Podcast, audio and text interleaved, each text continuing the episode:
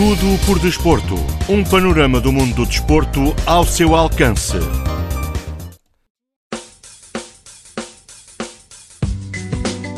Caro ouvinte, seja muito bem-vindo a mais uma edição do programa Tudo por Esporte. Hoje vamos ouvir em primeiro lugar umas notícias esportivas e depois teremos uma reportagem sobre o desenvolvimento dos esportes de inverno na província de Qinghai, oeste da China.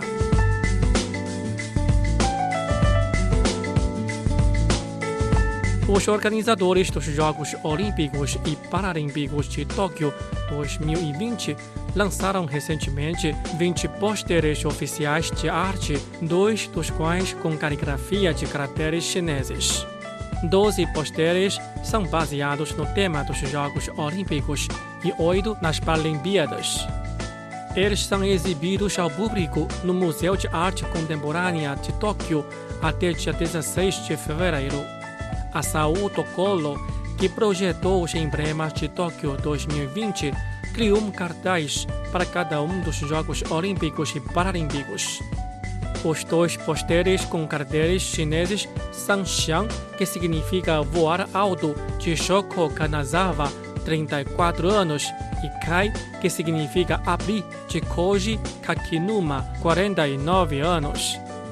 Este trabalho foi produzido com a esperança de que o comprometimento e entusiasmo dos atletas, assim como o apoio de todos aos Jogos Olímpicos, subam sobre Tóquio e alcancem pessoas de todo o mundo, disse Kanazawa. Kakinuma, calígrafo convidado na Universidade de Princeton, nos Estados Unidos, de 2006 a 2007, disse que escolheu Kai entre dezenas de milhares de caracteres chineses. Todo o seu corpo e alma se abrem completamente para o universo, disse ele. Isso é o que chamo de explosão.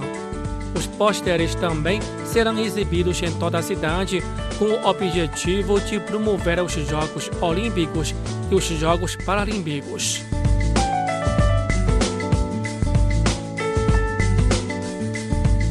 A campeã olímpica de cinco vezes, Anis Kelechi, comemorou seu aniversário de 99 anos como a ginasta húngara mais bem-sucedida de todos os tempos e a campeã olímpica mais antiga viva na história dos Jogos Olímpicos de Verão. Anis Kelechi, nascida em 9 de janeiro de 1929, é a campeã olímpica mais antiga viva e uma sobrevivente do Holocausto. Kelechi ganhou 10 medalhas na ginástica, incluindo 5 de ouro nos Jogos de Helsinki de 1952 e nos Jogos de Melbourne de 1956. A mulher ganhou o primeiro campeonato húngaro em 1940, mas foi proibida por ela no mesmo ano de todas as atividades esportivas por sua origem judaica. O pai de Kelechi e vários membros de sua família morreram no campo de concentração de Auschwitz. Sua mãe e irmão foram resgatados pelo diploma sueco Raoul Walberg de Budapeste. Kelechi emigrou para Israel em 1957. Em 1959, casou-se com o professor de educação física húngaro Roberto Biro, que conheceu em Israel, e eles tiveram dois filhos. Depois de se aposentar das competições, Kelechi trabalhou como instrutora de educação física.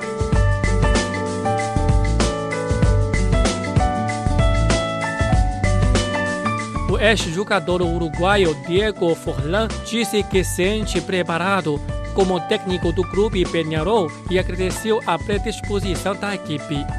Em uma coletiva de imprensa realizada em Montevideo, o técnico disse estar satisfeito com a resposta ao trabalho e a maneira como eles estão fazendo os movimentos no clube e espera continuar nessa linha. Ele ressaltou que, apesar de ser uma primeira vez como técnico, ele se sente preparado e feliz porque é o meu primeiro desafio como treinador e os desafios me emocionam muito. É importante conhecer as limitações que se tem e se você está preparado ou não, acrescentou. Na Copa dos Libertadores, competição que ele venceu cinco vezes, Forlan disse que o objetivo principal é poder passar da fase de grupos. Eu adoraria e é fundamental. Na edição 2020 deste torneio, Penharol jogará no grupo C da Copa com Colo-Colo, Atlético Paranaense e Wilstermann. Com Folan, 40 anos, como treinador, Penharol tentará deixar para trás a temporada de 2019, na qual perdeu o campeonato três vezes consecutivos nas mãos de seu rival clássico, o Nacional, que conquistou o título. O ex-atacante retirou-se do futebol em 28 de dezembro como amistoso, depois de anunciar sua aposentadoria do futebol em outubro passado. Durante sua carreira iniciada em 1998, ele passou por clubes como Independiente da Argentina, Manchester United da Inglaterra e Atlético Madrid da Espanha. Além da seleção uruguaia, que disputou as Copas do Mundo, Coreia-Japão 2002, África do Sul 2010 e Brasil 2014.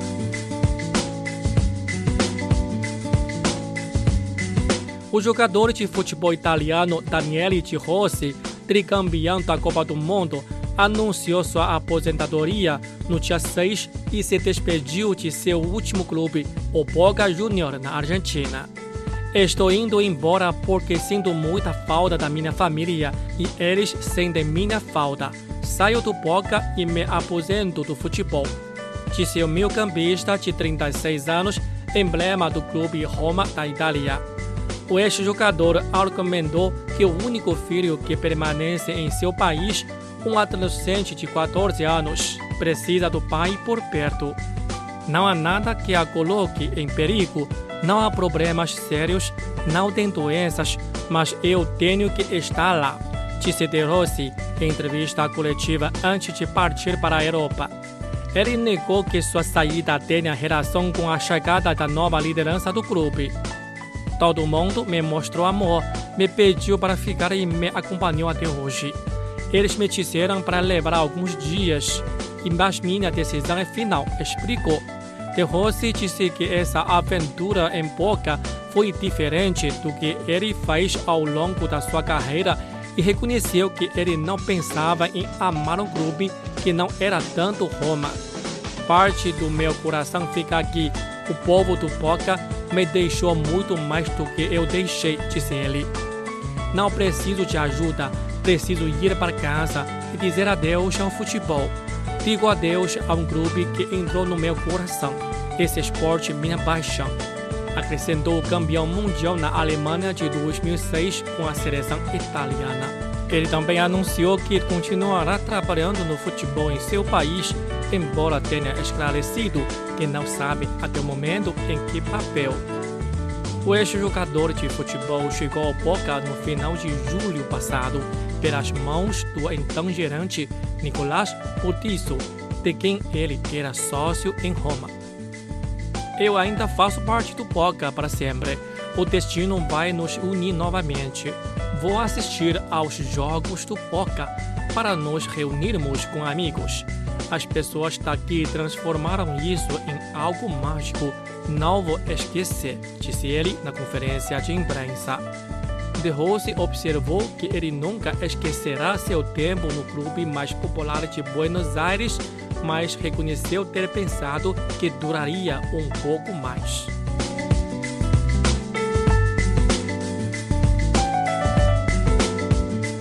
A seleção masculina de futebol da China aceita apenas jogadores dispostos a lutar por seu país às custas de seus próprios interesses, disse o novo técnico Itier, que assumiu o cargo no dia 5 de janeiro.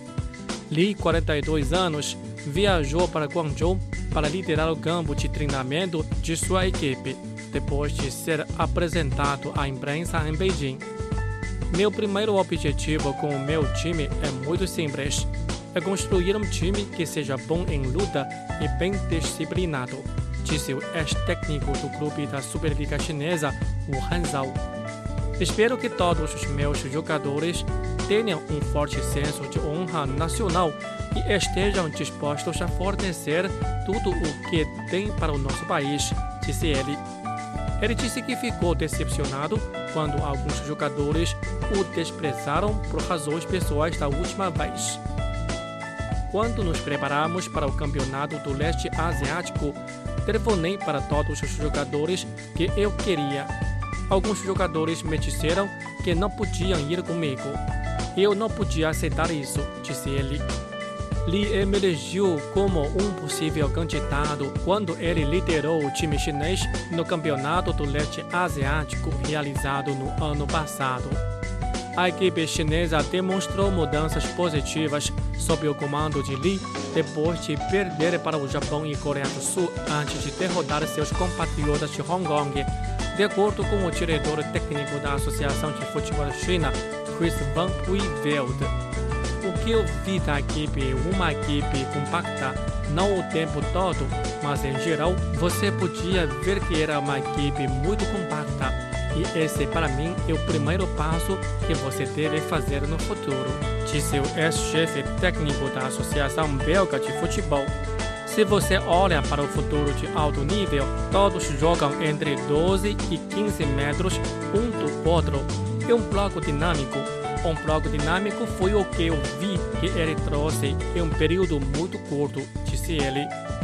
Litier disse que suas duas carreiras como jogador e técnico o equipam com as credenciais para assumir o cargo deixado por Marcelo Lippi, que renunciou em 14 de novembro de 2019, após uma derrota fora de casa por 1 a 2 por Síria. Recebi treinamento de futebol no Brasil e, felizmente, joguei todos os três jogos que a China disputou na final da Copa do Mundo de 2002, depois que entrei para o Everton, disse ele. Litier jogou no Everton por 34 jogos na Premier League ao longo de quatro temporadas antes de ser transferido para o Sheffield United no verão de 2006. Em 2012, ele se juntou a Lippi como assistente do italiano Guangzhou Evergrande. Aprendi muito com Lippi, o que me faz o que sou hoje, disse ele. Agora, como técnico, posso dizer que ninguém sabe mais do que eu sobre os jogadores da seleção chinesa, disse ele. A Associação de Futebol da China disse que criará uma equipe competente de especialistas para ajudar a elite como técnico, você não precisa ter medo de ter pessoas de qualidade ao seu redor. Não se envolva com pessoas que apenas dizem sim, mas se envolva com pessoas que desejam colocar alguma qualidade adicional. Quando você junta a qualidade adicional, a equipe também será melhor, disse ele.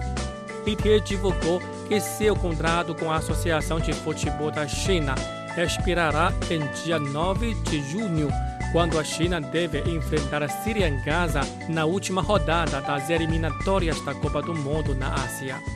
Se a China se classificar para a fase final das eliminatórias asiáticas para a Copa do Mundo, seu contrato será prorrogado, segundo Litier. Mesmo se eles me oferecerem um emprego por apenas um dia, eu o aceitarei sem hesitação, disse ele. A China, que jogará na próxima eliminatória da Copa do Mundo em casa contra as Maldivas em dia 26 de março, agora ocupa o segundo lugar no grupo A de cinco equipes, com sete pontos em quatro jogos, oito pontos atrás do líder Síria.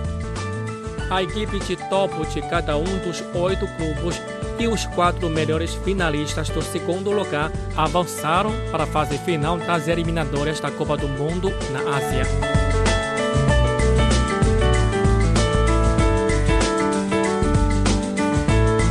Quando o inverno chega ao Planalto Qinghai-Tibete, o frio extremo parece não incomodar os amantes de esportes de inverno que se dirigem para as montanhas da província de Qinghai, no noroeste da China. Nos últimos anos, Qinghai vem pressionando pelo desenvolvimento dos esportes de inverno perante os próximos Jogos Olímpicos de Inverno de Beijing em 2022, o que dá à sua indústria do turismo um impulso fora da temporada. No passado, a indústria de esportes de inverno estava concentrada no norte da China, especialmente nas três províncias do nordeste de Heilongjiang, Jilin e Liaoning. Hoje, quando a China entra na via rápida da promoção de esportes de inverno, os esportes de inverno se tornaram mais populares em outras partes do país, incluindo Planalto, Qinghai e Pete. Com características topográficas e climáticas exclusivas perfeitas para esportes de inverno, Qinghai testemunhou uma explosão de atividade na indústria nos últimos anos. De acordo com o plano de desenvolvimento, o governo local está se esforçando para transformar a província em um novo centro de esportes de inverno, através de construir arenas, introduzir esportes de inverno para os locais e organizar grandes eventos esportivos.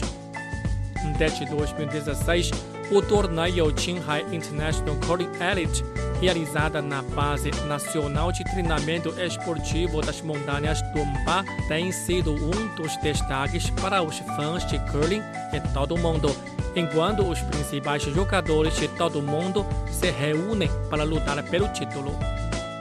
Com instalações de classe mundial, a competição foi inclusiva no ano passado para o sistema global de pontos de classificação da equipe da Federação Mundial de Curling e agora é reconhecida como um dos principais torneios de curling do mundo. Agradecemos as instalações de nível internacional que o torneio oferece e o profissionalismo da equipe, disse Liu Mun-suk, técnico da equipe masculina da Coreia do Sul durante o evento de curling de 2019. Além da competição anual de curling, a província também planeja um calendário elaborado de eventos esportivos de inverno, incluindo curling, esqui, patinação artística, snowboard, patinação no gelo e hockey no gelo para os atletas competitivos e entusiastas amadores. No final de 2019, uma nova pista de hockey no gelo e uma arena de curling equipada com instalações profissionais foram abertas ao público na capital da província Xining, com mais e mais moradores, especialmente crianças, praticando o esporte de inverno. A cidade planeja formar suas próprias equipes e sediar os Jogos Provinciais de Inverno de 2021.